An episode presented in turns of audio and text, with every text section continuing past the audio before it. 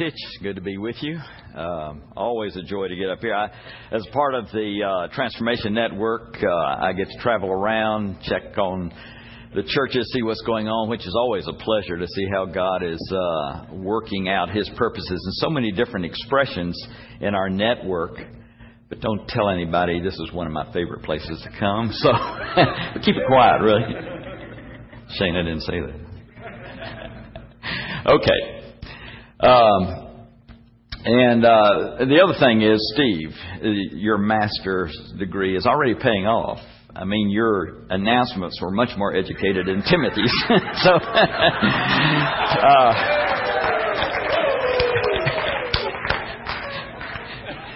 sign him up. Sign him up. Okay. Here we go.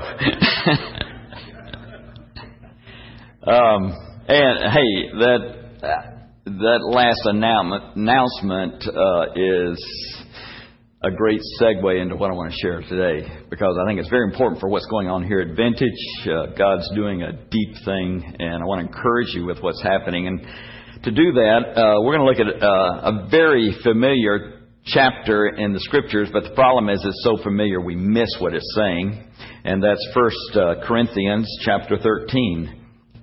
So if you'll actually back up a little bit and uh, turn, we're, we're not going to read the whole chapter. You're familiar with it. You hear it every time you go to a wedding, which uh, we'll talk about in a minute. But um, uh, I'm just going to read uh, several verses from it, so you can either read from the screen or just look in your your Bible. You may want to keep the chapter open. We'll be referring to it.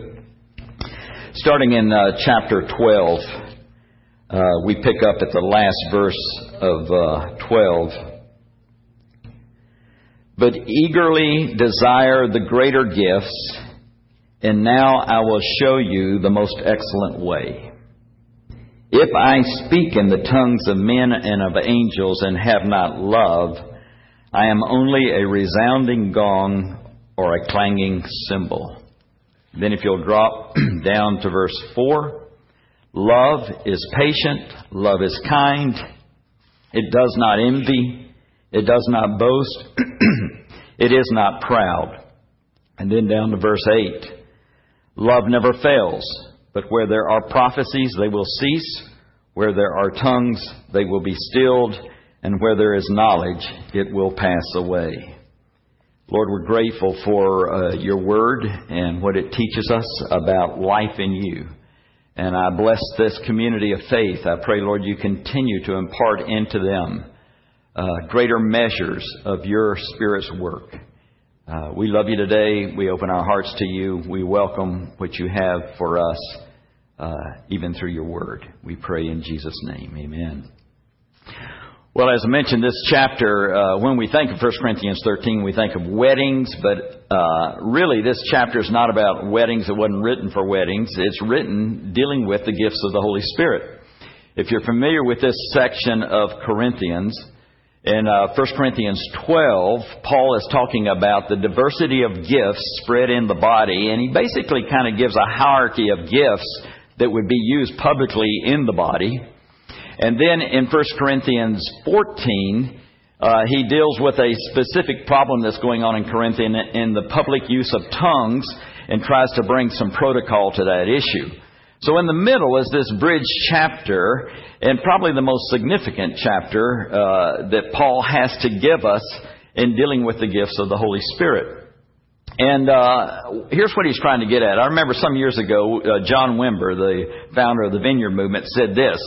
He said the problem with the gifts, the reason people reject the gifts is not because of the gifts, but because of the way they've been wrapped. And unfortunately, in the church, the gifts have been wrapped in a way that have caused people to kind of push back on, on that particular expression of the work of the Holy Spirit. And so here Paul is uh, putting before us maybe uh, the most significant way, as a matter of fact, that's what he says, it's the most significant and effective way that you can use the gifts. Uh, when he says, I want to show you a more excellent way, what he's saying is, I'm going to show you a way that nothing else compares to in terms of using the gifts and using them for their most, in the most effective way that you can use them. So he's kind of setting this up to tell the Corinthians, look, if you're going to use the gifts, use them the way that'll get the biggest bang for the bucks. use them the way they're intended to use. And so in this process, basically what he's saying is this. The best way to use the gifts of the Holy Spirit is to join them to the fruit of the Holy Spirit. Now he doesn't he doesn't use the word fruit in this chapter, he uses the word love.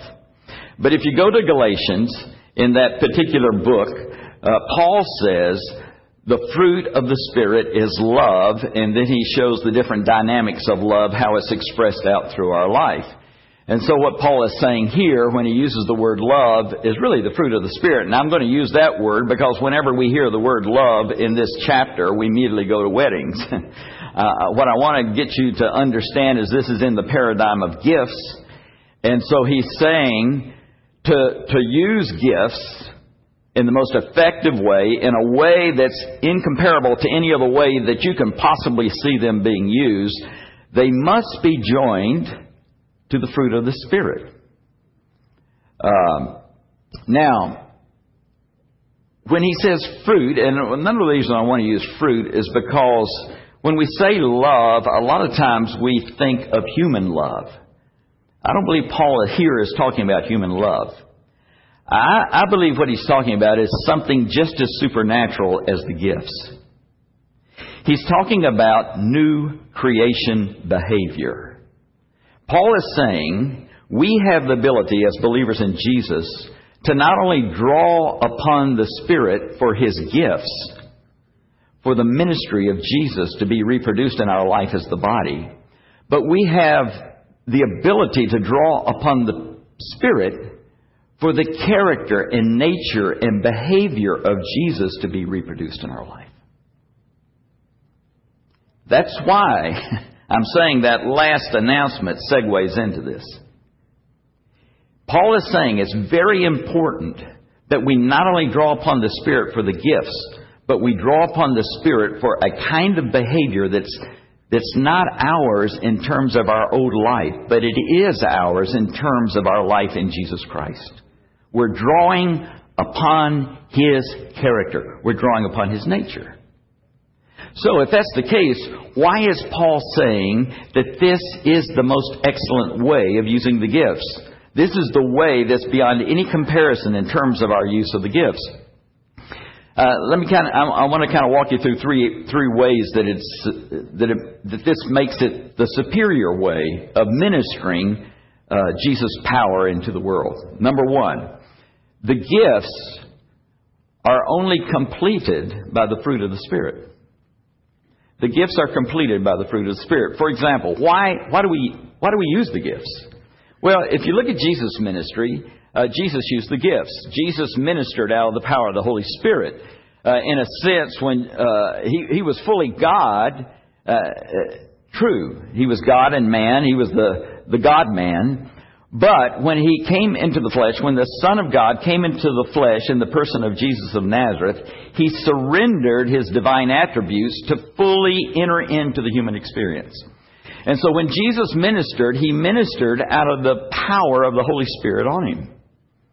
And the reason he ministered obviously was for compassion when there was a need, when somebody was hurt or sick or lost. He ministered in the power of the Spirit to bring about transformation in their life. But there was also a, a, greater reason that Jesus ministered in the power of the Spirit, in signs and wonders. That's what they're called, signs and wonders. Matter of fact, John uses that word, signs. They are signs to point us to Jesus. So Jesus was using this to capture people's attention. Also, he was he obviously using it out of compassion, but he was using it to capture people's attentions to look at him as to who he is and to be fascinated with who Jesus is, with his majesty, with his character, with who he is. In John's gospel, when the disciples uh, you remember Jesus gives this sermon. Uh, Jeff Whitmire calls it his cannibalism sermon, where he says, "You got to eat my flesh and drink my blood," and everybody scatters, you know. And so uh, Jesus says, well, "What about you guys?" to the disciples, and the disciples said, you know, he, uh, because basically Jesus is resisting doing another miracle here. Remember, he just fed the 5,000. The people have come to him. They want to see it again. He says, no, I'm not going to do it again. You need to enter into who I am. They leave. He turns to the disciples and says, what about you guys? And they say, where else can we go? So you see, they were hooked on the person of Jesus, not his miracles. The miracles are the lure to get you to hook in to the fascinating person of Jesus Christ. Now, if that was true of Jesus and the gifts, it's also true for us. We minister in the gifts so that people get hooked into who we are. Now, you say, well, wait a minute. I don't want people to be hooked into it, who I am. No, listen. So that people get hooked into who you are in Christ Jesus. You see, the purpose of the gifts is so that people are turned and begin to see the nature and presence of Jesus exhibited in our life, and they're captured by that.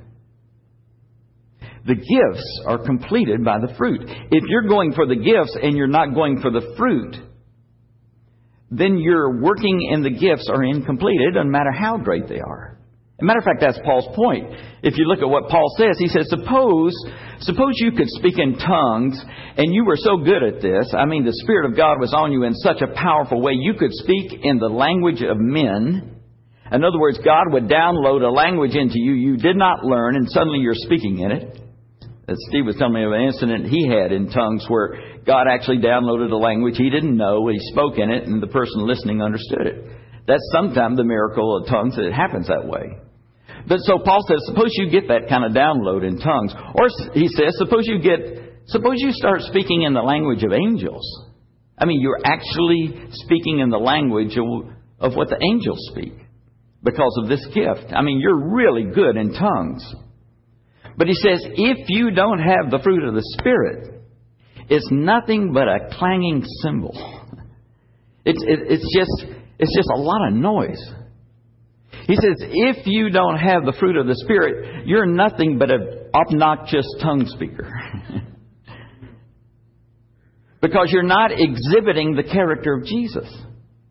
He says, suppose this. Suppose Suppose you have the gifts of revelation. You have the gift of wisdom. You have the gift of knowledge.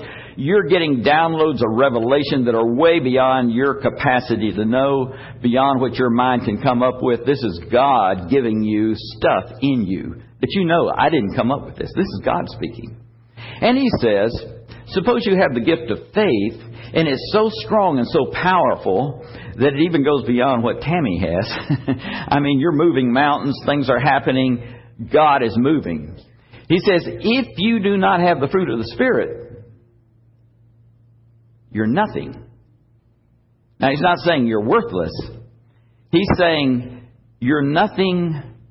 If, if Jesus is not being exhibited in your life, you're nothing more than the other people out there who don't know Jesus. You may be moving in power, but you're not giving the people something that says, what is that in your life that is so stunning? what is this I see in you, not only because of what you're ministering, but because of who you are? What is this character, this behavior in you that's beyond anything I know in terms of human life? You see, Paul says it's got to be joined. The fruit has to be joined to the gifts. Or he says, suppose this, suppose you have the gift of giving. I don't know a lot of people are going after the gift of giving. But he said, suppose you have the gift of giving and you give away all you have. I mean, you're really into this. See, everything you have, you give it away. Suppose you even have the gift of martyrdom and you give your body to be burned. He says, even in that situation, if you do not have the fruit, you gain nothing. He's not talking about our eternal life. He's talking about we gain nothing for the kingdom. Even with that kind of stunning sacrifice, if we're not exhibiting in some way the behavior and the nature of Jesus Christ, we gain nothing for the kingdom. We don't gain the people's attention toward Jesus. So, Paul says, the gifts find their fullness and completion in the fruit. And that means for us as believers, as we are ministering the gifts of Jesus, whether it's in foster care or whatever, we're also crying out to Jesus, would you exhibit your nature through me? Things that I would never come up with, Jesus. I'm asking for these incredible displays of your character to be exhibited in my life. Because in that way, I'm not only bringing into a person's life the power of Jesus' ministry, I'm bringing into their life the stunning beauty of Jesus' character. So I'm giving my life to, to both of these realities. I, I, I, refuse. I, think if we could get a church that says, I refuse to continue to divide these two realities, we can, li- we can move into a revival that would shake the earth. If we're saying, Lord, I refuse to divide the gifts and the fruit, I refuse. When I'm going for a gift, I'm also crying out to you for some way to express your nature as I deliver that gift. So, Paul says, gifts are completed by fruit. Here's the other thing he says the gifts, in a sense, are dangerous without the fruit. Why is that? Gifts are powerful. They're powerful displays of the power of the coming age being brought into our life. The power to heal. The power to, to receive information that's beyond our mind's capacity to think. The power to speak in language that is beyond our ability to understand. But a language that has effect. A language in our prayer that can transform things. It, the gifts bring a power into our life, a stunning power that captures people's attention. It's like you're turning on this bright light and it attracts people. It, it, people want to come. And the, obviously, the reason it's attracting them is so that the light can be turned onto the character of Jesus within us, the nature of Jesus within us, and they can be, they can be captured by who He is. But here's the problem, and this is the problem that's happening in the church over and over again. We use these powerful gifts and then we turn them on our selfish nature. And that turns people off. It frustrates people. It, it disappoints people. So we begin to use the gifts for self enrichment, for self promotion, for control. We've seen this happen. Some of you have come out of devastating situations in churches where you lived through that and you said, enough of this. I don't want the gifts anymore. If this is what it's about, I don't want them. You see, they're powerful. The problem is, in their power, they can be powerfully abused for selfish purposes. I mean, we even have created a theology to enrich yourself tied to the gifts. What is that all about? That's not the nature of the Lord. It's not His character. It's not His behavior that's being shown in our life. And yet that's where the church has gone with it. And so Paul is saying here, look, these things are dangerous, and the only safe way to use them is with the fruit. Uh, let me say it as clear as I can. The safest place for the ministry of Jesus is in the character of Jesus. It's the safest place. If you take it out of the character of Jesus, it's going to get bad. People are going to get disappointed and hurt and uh, frustrated with what's going on in life. Let, let me kind of put it in these terms. I, I want to go back to this passage. Listen to this. If you read it this way, this is starting in verse 4. The gifts, uh, excuse me, the fruit of the Spirit helps us to minister the gifts of the Spirit with patience the fruit of the Spirit helps us to minister the gifts of the Spirit with kindness. The fruit of the Spirit helps us to minister the gifts of the Spirit without envy. The fruit of the Spirit helps us to minister the gifts of the Spirit without boasting. The fruit of the Spirit helps us to minister the gifts of the Spirit without becoming proud. Whoa. the, the, the fruit of the Spirit helps us to minister the gifts of the Spirit without becoming rude or self seeking. The fruit of the Spirit helps us to minister the gifts of the Spirit without becoming easily angered. Now, that's a work of grace, isn't it? That's the work of Jesus' character within us. The fruit of the Spirit helps us to minister the gifts of the Spirit without keeping any kind of record of wrong. The, the fruit helps us to minister the gifts without delighting in evil. The fruit helps us to minister the gifts rejoicing with the truth. Helps us to minister protecting others, trusting others, always hoping for others, and persevering with others. One of the great tragedies of the church uh, in America happened uh, at the turn of the century into the 1900s. And here's what happened. In the middle 1800s, all the way back to the late 1700s, there was a great move of God going on. It was called the Holiness Revival. It came out of the Wesleyan and Whit, uh, Wesley and Whitefield's revival in England, and then it jumped to the United States. And uh, Cane Ridge exploded it in a bigger way in the early 1800s. And throughout the 1800s, there was this massive wave of revival going on in the United States that uh, really kind of um, uh, people were going after the Holy Spirit for the fruit of the Spirit, for holiness. They wanted to see the nature of Jesus in our life. Wesley said in that movement, he said that the highest expression of the fruit of the Spirit is perfect love. And it's perfect because it's God's love. It's God's love being manifest out of our life by the Holy Spirit.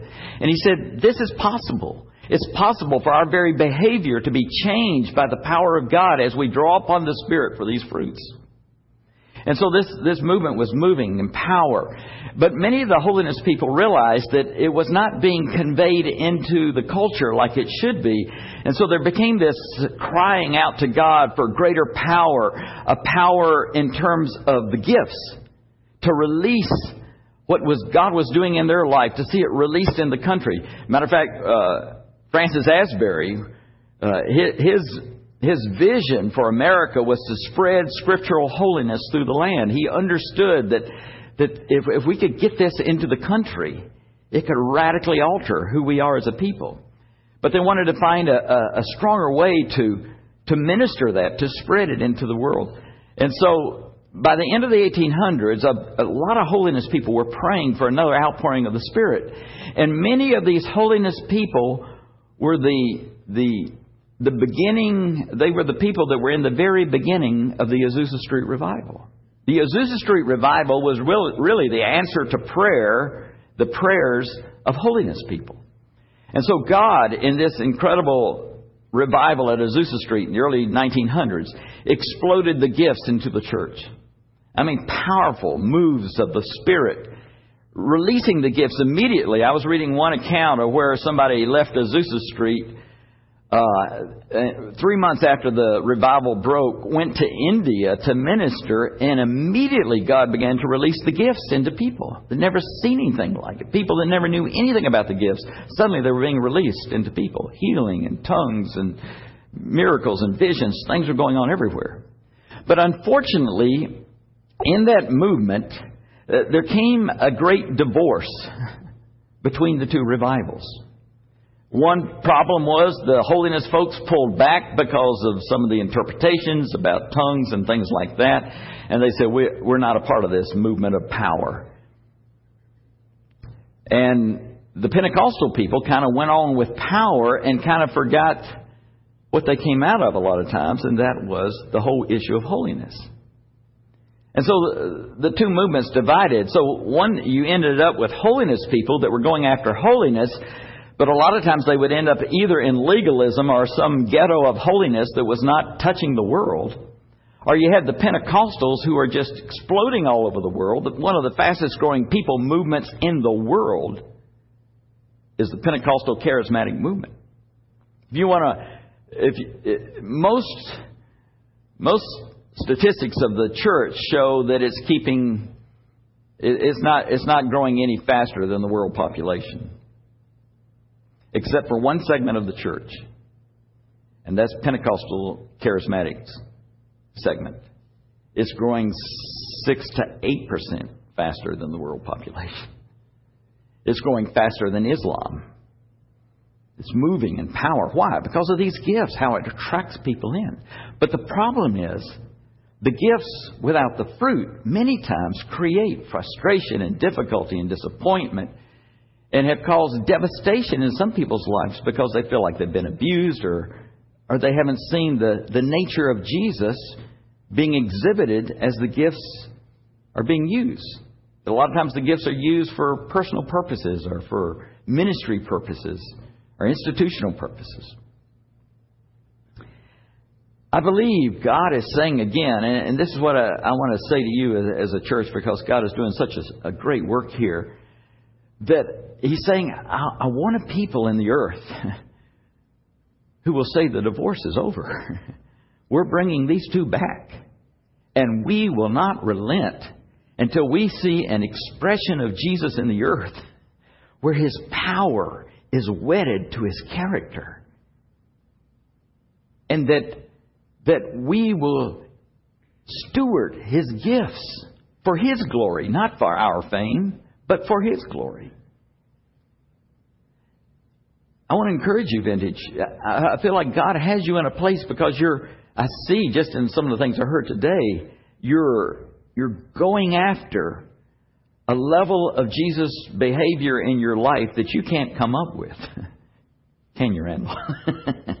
after, after giving yourself to people, strangers, and suddenly finding that you're connected into their life, that's only the nature of Jesus can do that. That's Jesus manifesting in us. Then you combine that with the gifts of the Holy Spirit. I'm telling you, it could stun this area to see that level of life in a church. So, understand the gifts are dangerous without the fruit. They were intended to go together, and to, uh, the problem is that we, as American believers, we haven't seen that. And so we assume, well, you got to choose one or the other. No, you don't. you choose both. As you're going after the gifts, go after the fruit. When you, if you have the gift of tongues, and if you don't, that's okay. Relax. Let's get over that.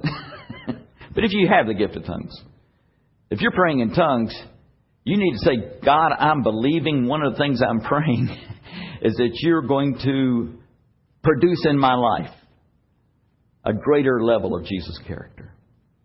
If you're ministering healing, say, God, I want to, I want you to, as I pray for this person, would you show me how to deliver this, this prayer, deliver this ministry that reflects who you are? Would you give me a display of your character even as I'm ministering to this person? You see, it's an intentionality in both ways. You're not only intentionally going after the gift, you're intentionally going after the fruit. And you're saying, Lord, show me something of yourself in this. Exhibit yourself for your glory. Exhibit yourself as I'm ministering to these people, that your character is seen in this.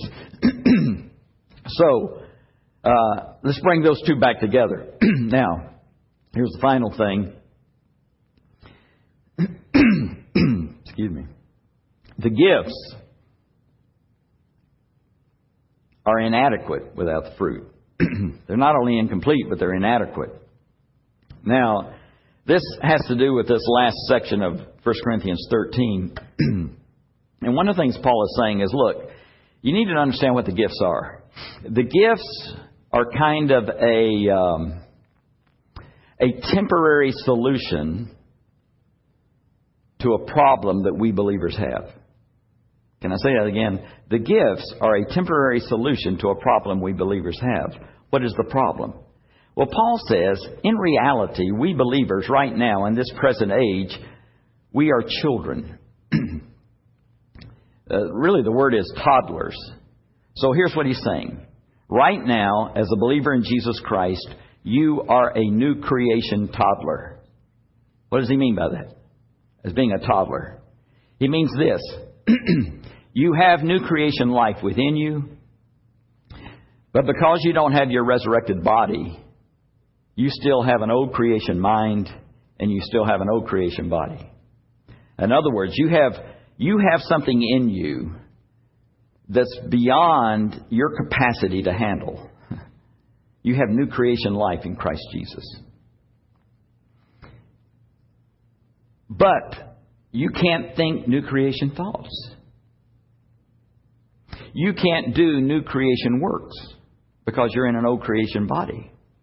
You can't speak new creation languages because you have old creation mindset.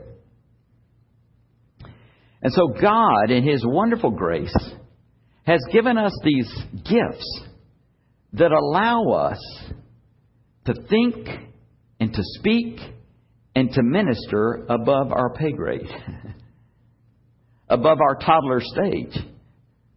Now, Paul says the problem is that we have these gifts, but they're only in part. That's the word he uses. They're in part. He means by that they're not there all the time. They only show up periodically. They kind of break through. If they were there all the time, we would be resurrected and in the new creation. But God is God is giving us, as he says in he, as the Hebrew writer says, God is giving us a taste of the power of the coming age in this age through the gifts.